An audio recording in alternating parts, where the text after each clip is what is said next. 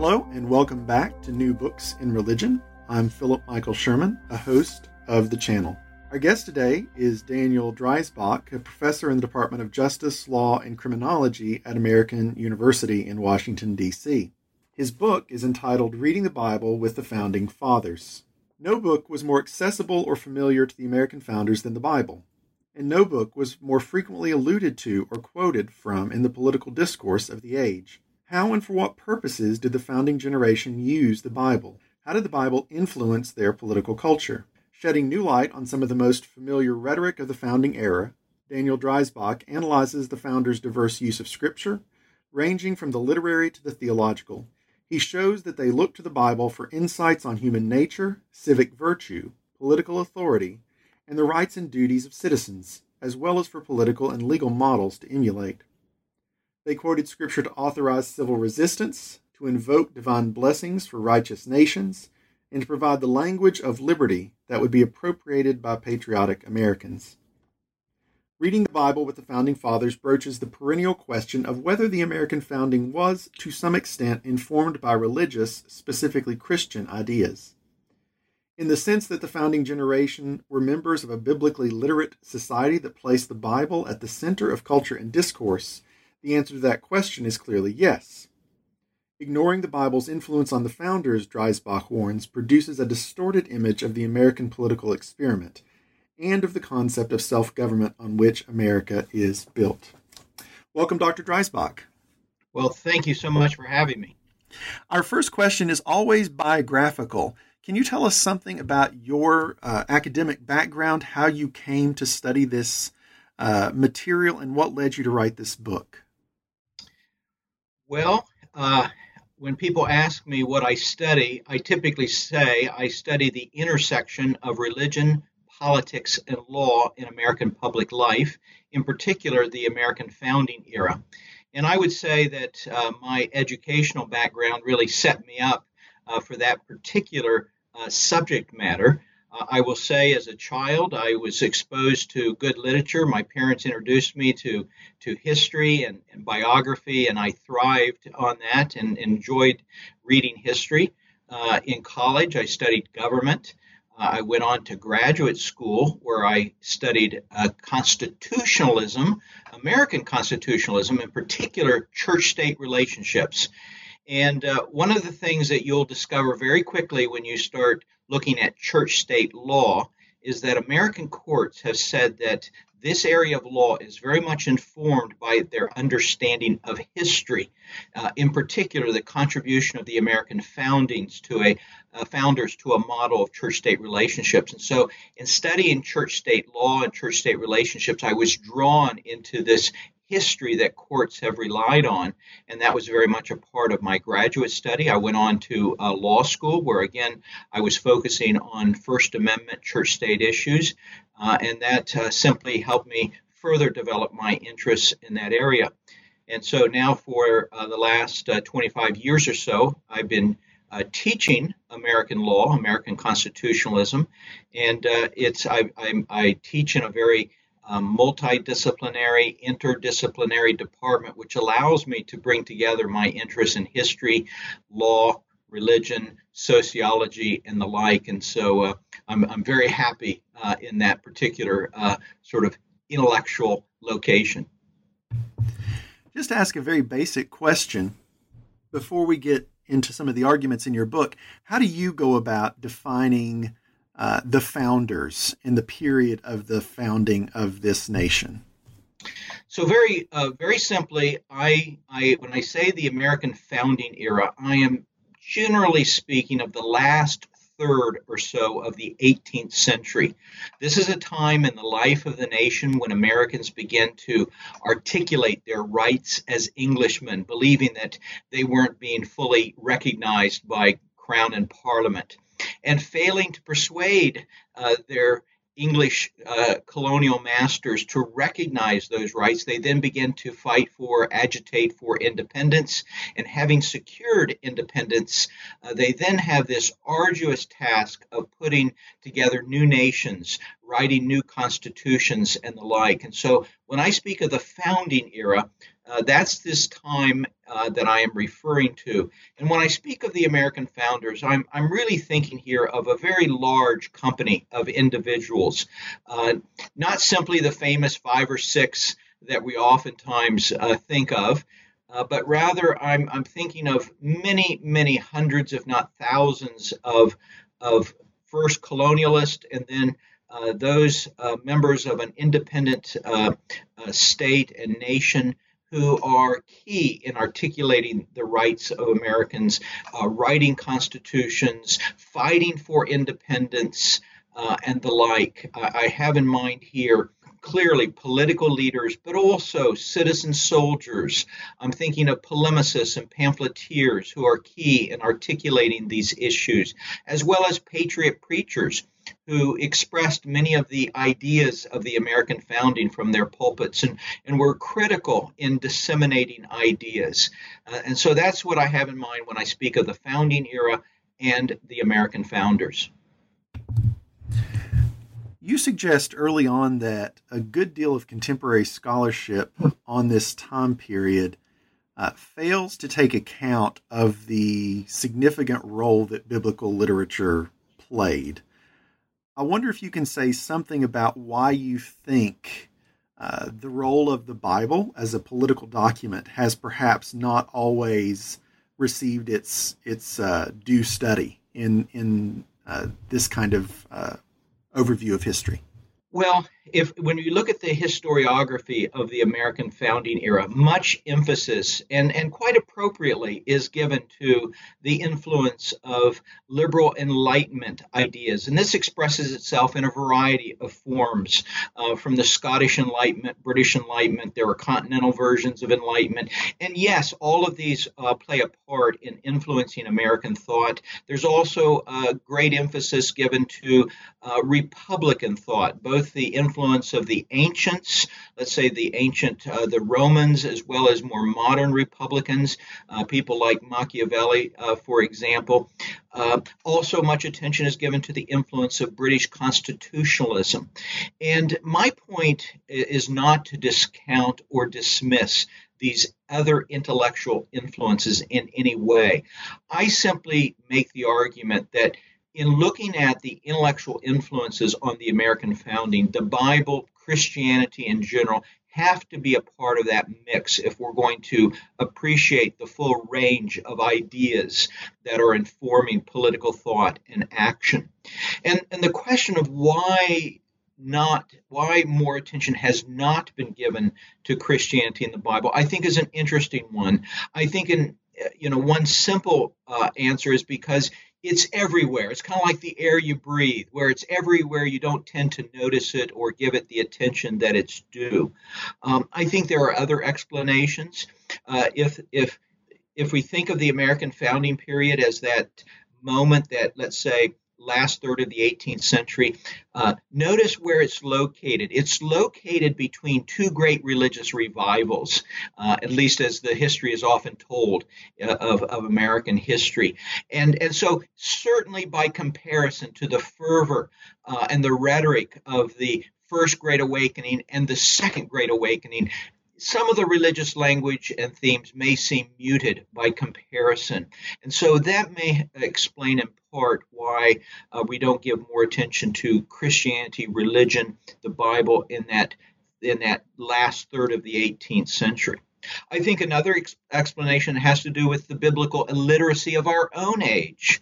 Uh, there is so much, uh, uh, so many references and allusions to the Bible in the rhetoric and discourse of the American founding, um, and and it's it's often the language of the King James Bible. That would have been the English language translation most commonly used in America at this time, and those who those in the audience who know the King James Bible know that there's a very distinct way of phrasing words. There's a distinct cadence to the King James Bible.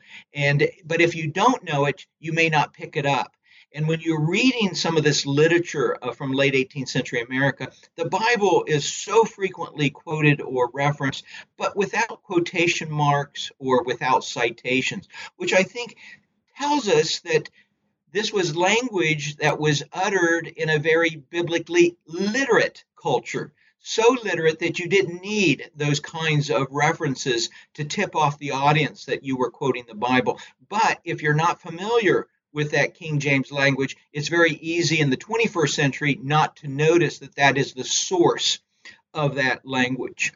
I think another explanation is that there are certainly ideas that are being expressed, biblical ideas, or I should say, perhaps more, uh, I think more accurately, religiously oriented ideas are being expressed in the late 18th century that seems very foreign or alien to a 21st century mind, to our own 21st century sensibilities. And let me give you one example. In, in one of the most famous of all uh, uh, speeches or political writings in American history.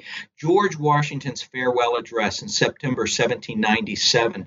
Uh, almost certainly the most famous line in that in that address uh, deals with religion. He says very famously, he says, of all the habits and dispositions which lead to political prosperity, religion and morality are indispensable supports. Now, that would have been a very commonplace uh, statement when it was made. It's perhaps a little bit more controversial in our own time, but what's very interesting is what he goes on to say in the very next sentence. He says, In vain would that man claim the tribute of patriotism who should labor to subvert these firmest props of human happiness. Now, uh, again, this probably wasn't a very controversial statement in its own time, but if I if I read him correctly, he's saying if you're laboring to undermine religion and morality, you can't call yourself a patriot. Now, that's very much out of step with 21st century sensibilities. And so I think perhaps there's a level of discomfort with some aspects of religion's influence on a late 18th century culture that makes it very easy for us in the 21st century to push these ideas to the margins of our discussion of this time period. Well, let me ask you another sort of methodological question before we start looking at some specific texts and themes that you've isolated uh, that are are biblical during this founding generation.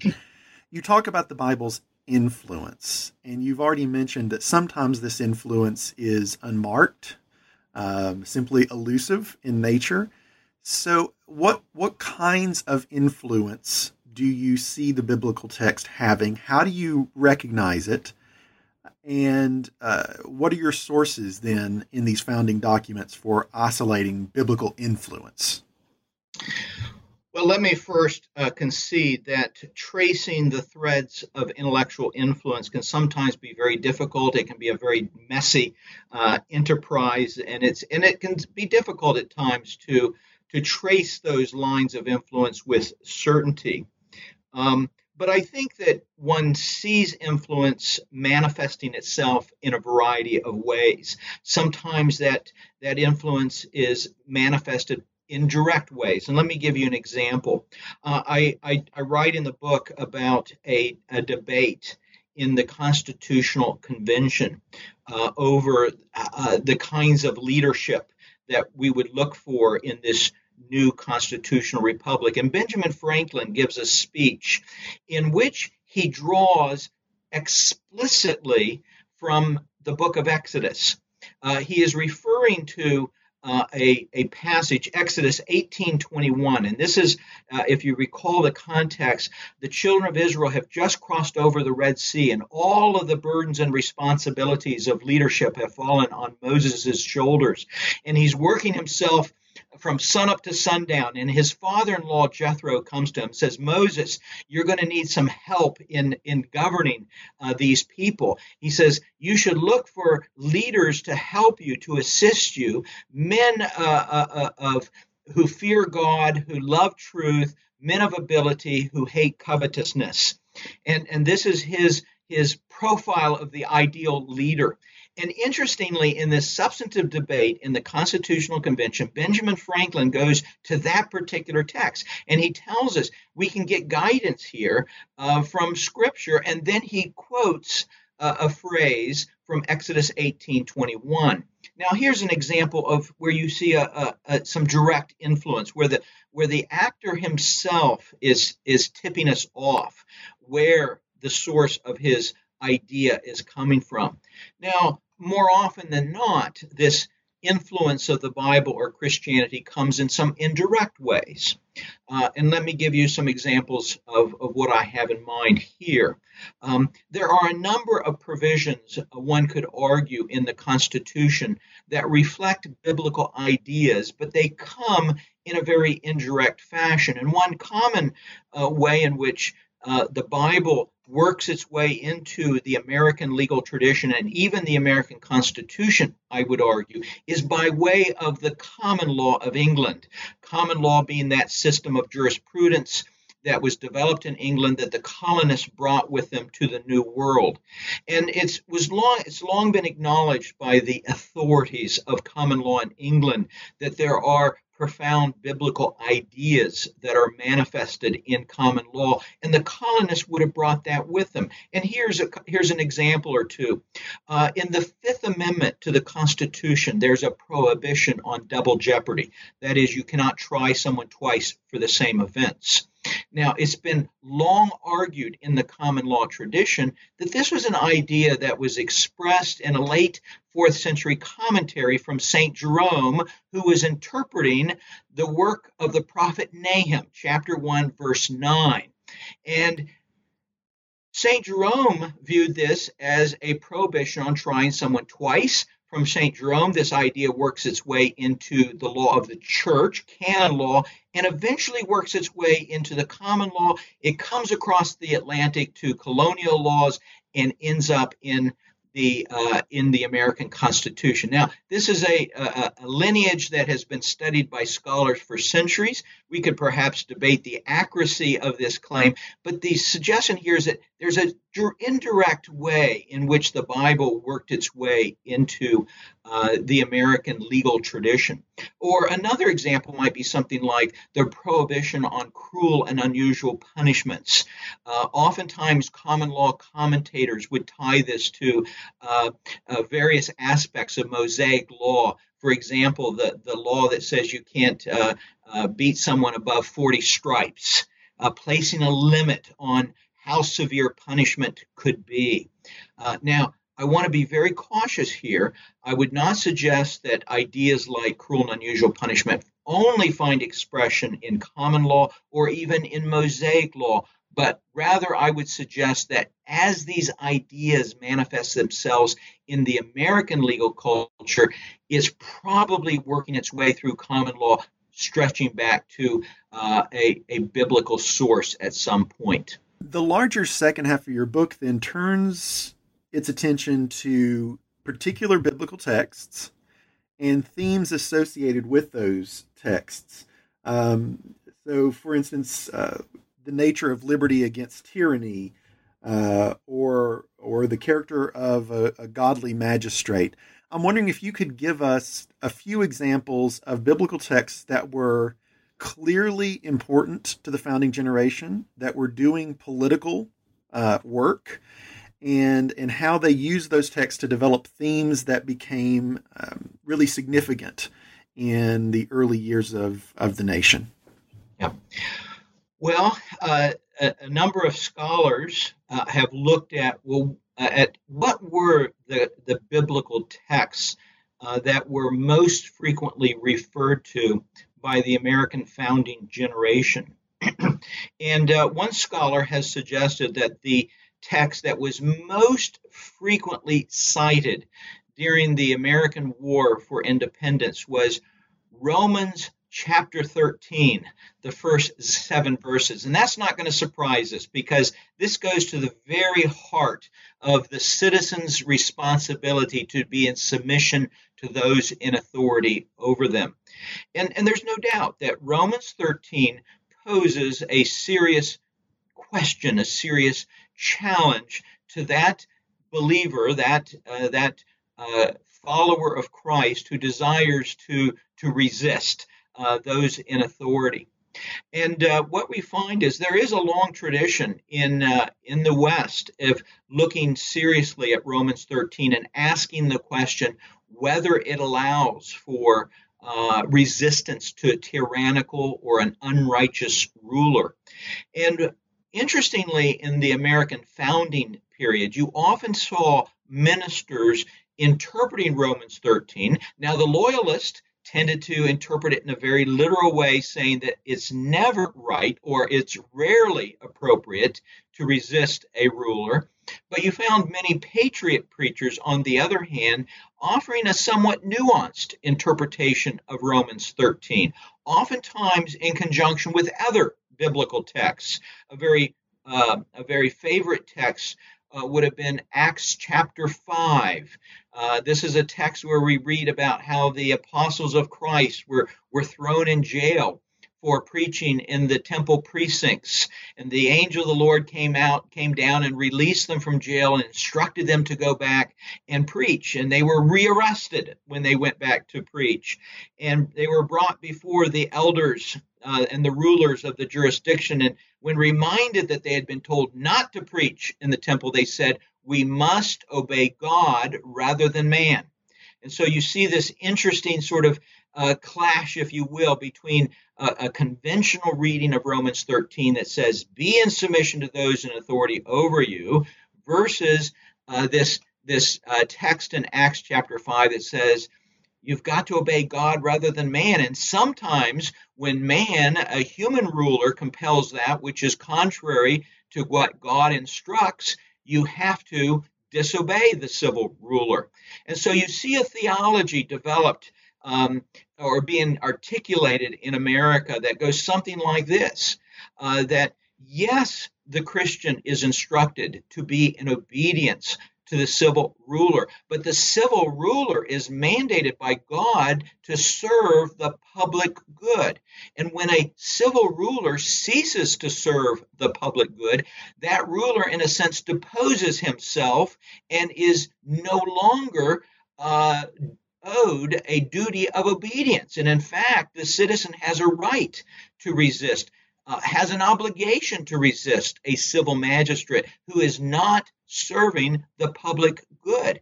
And there were American patriots who said, this is precisely what permits us, what authorizes us in the face of Romans 13 to resist a tyrannical, and I use that word cautiously, a tyrannical parliament, a tyrannical George III. But it's a debate where it's taking place in the context of these biblical passages. What are some other texts? You point to, for example, Proverbs 14:34 to talk about what a righteous nation should look like. How were the texts from these uh, biblical sources used to sort of provide models for either a good ruler or a good society? Well, I have a chapter, as you say in the book, on Proverbs 14:34. Righteousness uh, exalteth a nation, but sin is a reproach uh, to her people. Uh, another chapter I have side by side with that is a, a chapter on Proverbs 29 2. When the righteous rule, the people rejoice, but when the wicked beareth authority, the people groan or the people mourn. Um, and these were two texts that were extremely popular in uh, in election sermons.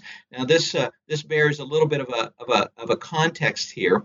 A very popular genre in New England, going way back to the earliest days of the Puritan uh, colony, but continuing well into the 19th, even early 20th century, it was it was common on the day of the opening of a legislative session for the legislature to invite a minister to come before the, the legislature in front of the governor, uh, lieutenant governor, the judicial officers of that colony, and to preach a sermon appropriate for the occasion. And not surprisingly, these two texts, Proverbs 29 2 and, and Proverbs 14 34, were the most common texts uh, for the uh, for the ministers uh, to to preach on on such an occasion. Um, I, have I've given a, a, hint of how uh, the Proverbs 29 2 uh, was used. Uh, it was an occasion to describe what are the marks, what are the characteristics of a righteous ruler. And uh, common texts um, that were read alongside Proverbs 29 2 was one that I've just mentioned, Exodus 18 21, where Jethro uh, describes to Moses what are the characteristics of a good ruler, someone who fears God, loves truth, uh, hates covetousness, who has uh, the abilities uh, necessary for leadership. Um, so, this was a very common uh, text that was incorporated into these election sermons. And, and there would be an extensive discussion. Well, what does it mean uh, to hate covetousness? Or what does it mean for a ruler to fear God? So there was a discussion of these kinds of things. Another favorite text comes from the, um, I think, First Samuel, uh, uh, King David's dying speech, his deathbed speech, where he too comes back to this theme of what does a righteous ruler look like? What are the marks of a righteous ruler? And again, this was read alongside a text like Proverbs 29 2. And in, in this instruction, this intimate instruction from a minister to the legislature to the elected rulers of a colony, later the state, that would literally be in front of the preacher as he would as he would exhort them on what does it mean to hate covetousness and, and these other marks of, of righteousness. I wonder if you can say something about this metaphor of the vine and fig tree and how you see uh, this image uh, in many places throughout the founding generation of, of what a peaceable society looks like. Yeah, it's a it's a beautiful image here, uh, an image that comes straight out of the the uh, Hebrew scriptures. Um, this idea of, of a time when every man shall sit in safety under his own vine and fig tree. This is a, a metaphor that uh, is mentioned on more than one occasion uh, in the Hebrew scriptures. Uh, in my book, I devote a chapter to it. I give special attention to George Washington's use of the vine and fig tree metaphor. Uh, we know from his surviving papers that he he used this metaphor, at least he referenced this metaphor, which he was taking from the book of the prophet Micah. Micah chapter 4, verse 4. This is a, a, ancient Hebrew blessing. It's also a prophetic vision of a new Jerusalem sometime in the future.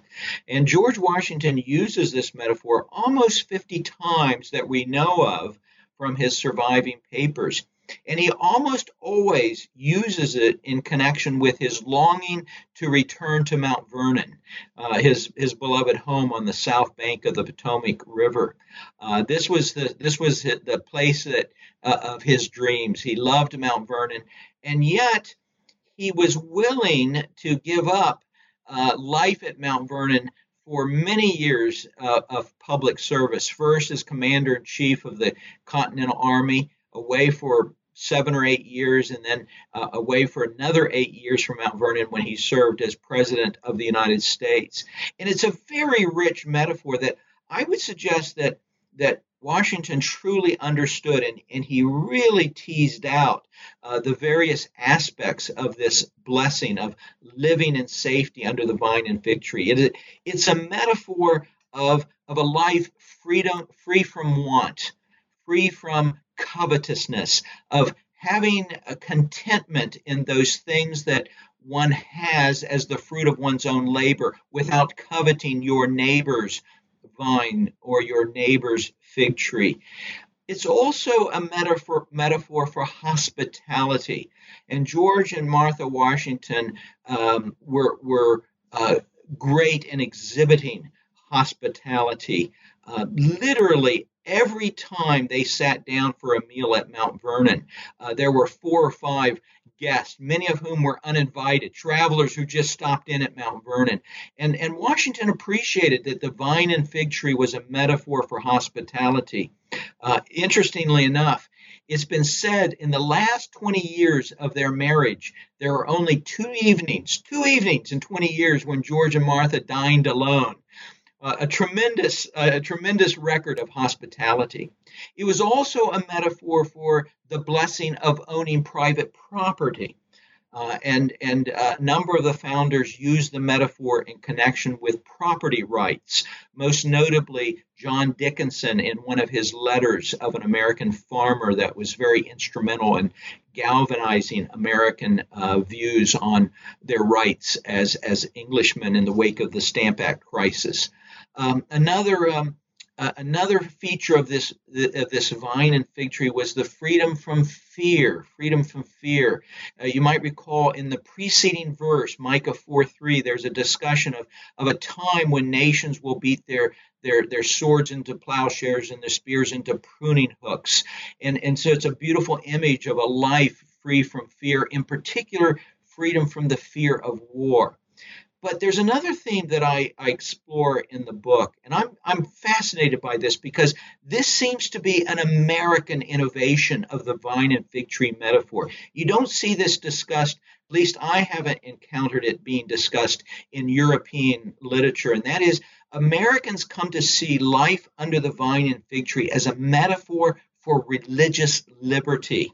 This idea that you can come to America, you can thrive under your own vine and fig tree, and you can believe according to the dictates of your conscience. And, and Americans begin to develop this aspect uh, of the theme. And I, I, find it fascinating, this, this sort of distinctly American way of reading the vine and fig tree metaphor. I have two questions that are not properly about the book, but about sort of the experience of researching and writing this kind of book. I think this is probably one of the more inherently interdisciplinary works that I've come across. By my count, you bring together the study of history, religion, law, Bible, political theory. And I'm wondering if you can say a little bit about sort of what challenges that posed, uh, in what ways that was really perhaps exciting, and where you felt um, really challenged by trying to bring together the, this many academic discourses uh, in one place. Yeah. Well, I am I am by nature drawn to uh, interdisciplinary topics. Uh, while I'm by no means an expert on on on all these topics, I I do love this this messy intersection between law, politics, history, sociology, theology, all of these things coming together. Um, I uh, my training, as I indicated earlier, is in government and politics as well as in law. Um, I've also studied uh, over the years, and I, I enjoy a, a, an appointment in a history department. So I do have uh, some disciplinary background uh, in those particular fields. But as you say, this is a book that also draws in um, subjects of biblical interpretation, theology, um, and uh, uh, literature, uh, rhetoric. And, and I, I would readily concede that uh, those are not my areas of expertise. Um, so one of the things I try to do uh, is I try to consult very, very widely with people who are experts in some of these fields that are, are beyond areas of my own training. Uh, so as I was working on this book, I was always, and uh, I'm very grateful for those who gave of their time and talent to assist me in this regard, but I was always sharing bits and pieces uh, of, of, the manuscript uh, uh, to those who do have expertise uh, in, in some of these fields uh, beyond my own area of training, uh, asking for their input um, and, and their advice. Um, uh, so uh, I love the interdisciplinary nature, but it is, as you say, very much a challenge. And, and the only way I really know how to do it is to read widely, uh, read deeply, and to consult as many people as you can who do bring that expertise that, that can assist you. One last question. Uh, and this is more about the contemporary reception of this work. At the beginning of your book, you you preempt, I think, a couple of potential misreadings. Uh, and most directly, you assert that the uh, quote central claim or thesis of this book is not that America is a Christian nation. Uh, end quote. Throughout reading this book, I, I wonder how you how you felt about the ways the book might be utilized for contemporary debates around the role of religion in American politics and American life. Uh, is that a question you just thought I'm I'm doing history? I don't have to consider those kinds of questions. How people are going to read this, uh, or were you thinking a little bit about how this work might contribute to an ongoing discussion in this country about both what this country was founded as and how it has changed over the course of uh, a couple centuries. Yeah. Well, I'm, I was certainly mindful that there were aspects and features of this book that would play into uh, contemporary discussions of, of whether America was founded as a Christian nation or not. Uh, I, I, will say that it probably wasn't uh, a question that was always at the forefront of my mind. I, I, wanted to follow the leads, I wanted to follow the literature as I read it. And this is a book where I relied uh, quite extensively, almost exclusively on primary sources. Um, I do try to bring in in the notes some of the secondary literature that is helpful. Um, but uh, I, I, started with the primary sources and, and worked out, so to speak. Uh, and so I was uh, trying to follow uh, these sources where they would lead me without primarily being concerned, but not ignorant of the implications of uh, the material I was discussing for these contemporary debates. Um, as you can well imagine, when I speak uh, with, with, various audiences on the subject matter of this book, uh, very frequently a question that I'm asked is, is the one that uh, is implicit in your question, which is Was America founded as a Christian nation or not? And, and my response is always this uh, I, I first have to understand what do you mean or what do we mean by the term Christian nation? I can think of a variety of conceptions or definitions of such a term. And so, uh, uh, when I when I hear people engaged in these debates today, I'm always struck that they don't always understand what they're uh, uh what what the person they're discussing this topic with means by this core. Uh, core term, and so they often end up talking past each other. And so, one of the things I do uh, do in the book is I I start very early by defining very clearly some of the key terms that I'm going to be using. Um, because I think if we're going to have a discussion about the influence of religion uh, on the nation and its founding, we have to understand the key terms uh, of, of that debate, of that discussion. Now, having said that, uh, I, I, express in the book, and it's come up here in our, in our brief conversation, and that is uh, there's a lot of literature out there that, in my opinion, does not fully acknowledge the important role played by Christianity in the Bible in the political controversy of the American founding. And I think by taking on this subject, we better understand ourselves as a people, as a nation, where we have come from. Um, and so I don't sh- try to shy away from what might be some of the political implications in current debates, but simply acknowledge the important role that religion, Christianity, and the Bible have has played in the broad sweep of American history, and and and then we can we can go from there uh, and engage on the implications of that for some of these contemporary debates later on. Once again, the book is Reading the Bible with the Founding Fathers, and the author is Daniel Dreisbach. Thank you, Dr. Dreisbach. Thank you so much for having me. It's been a pleasure.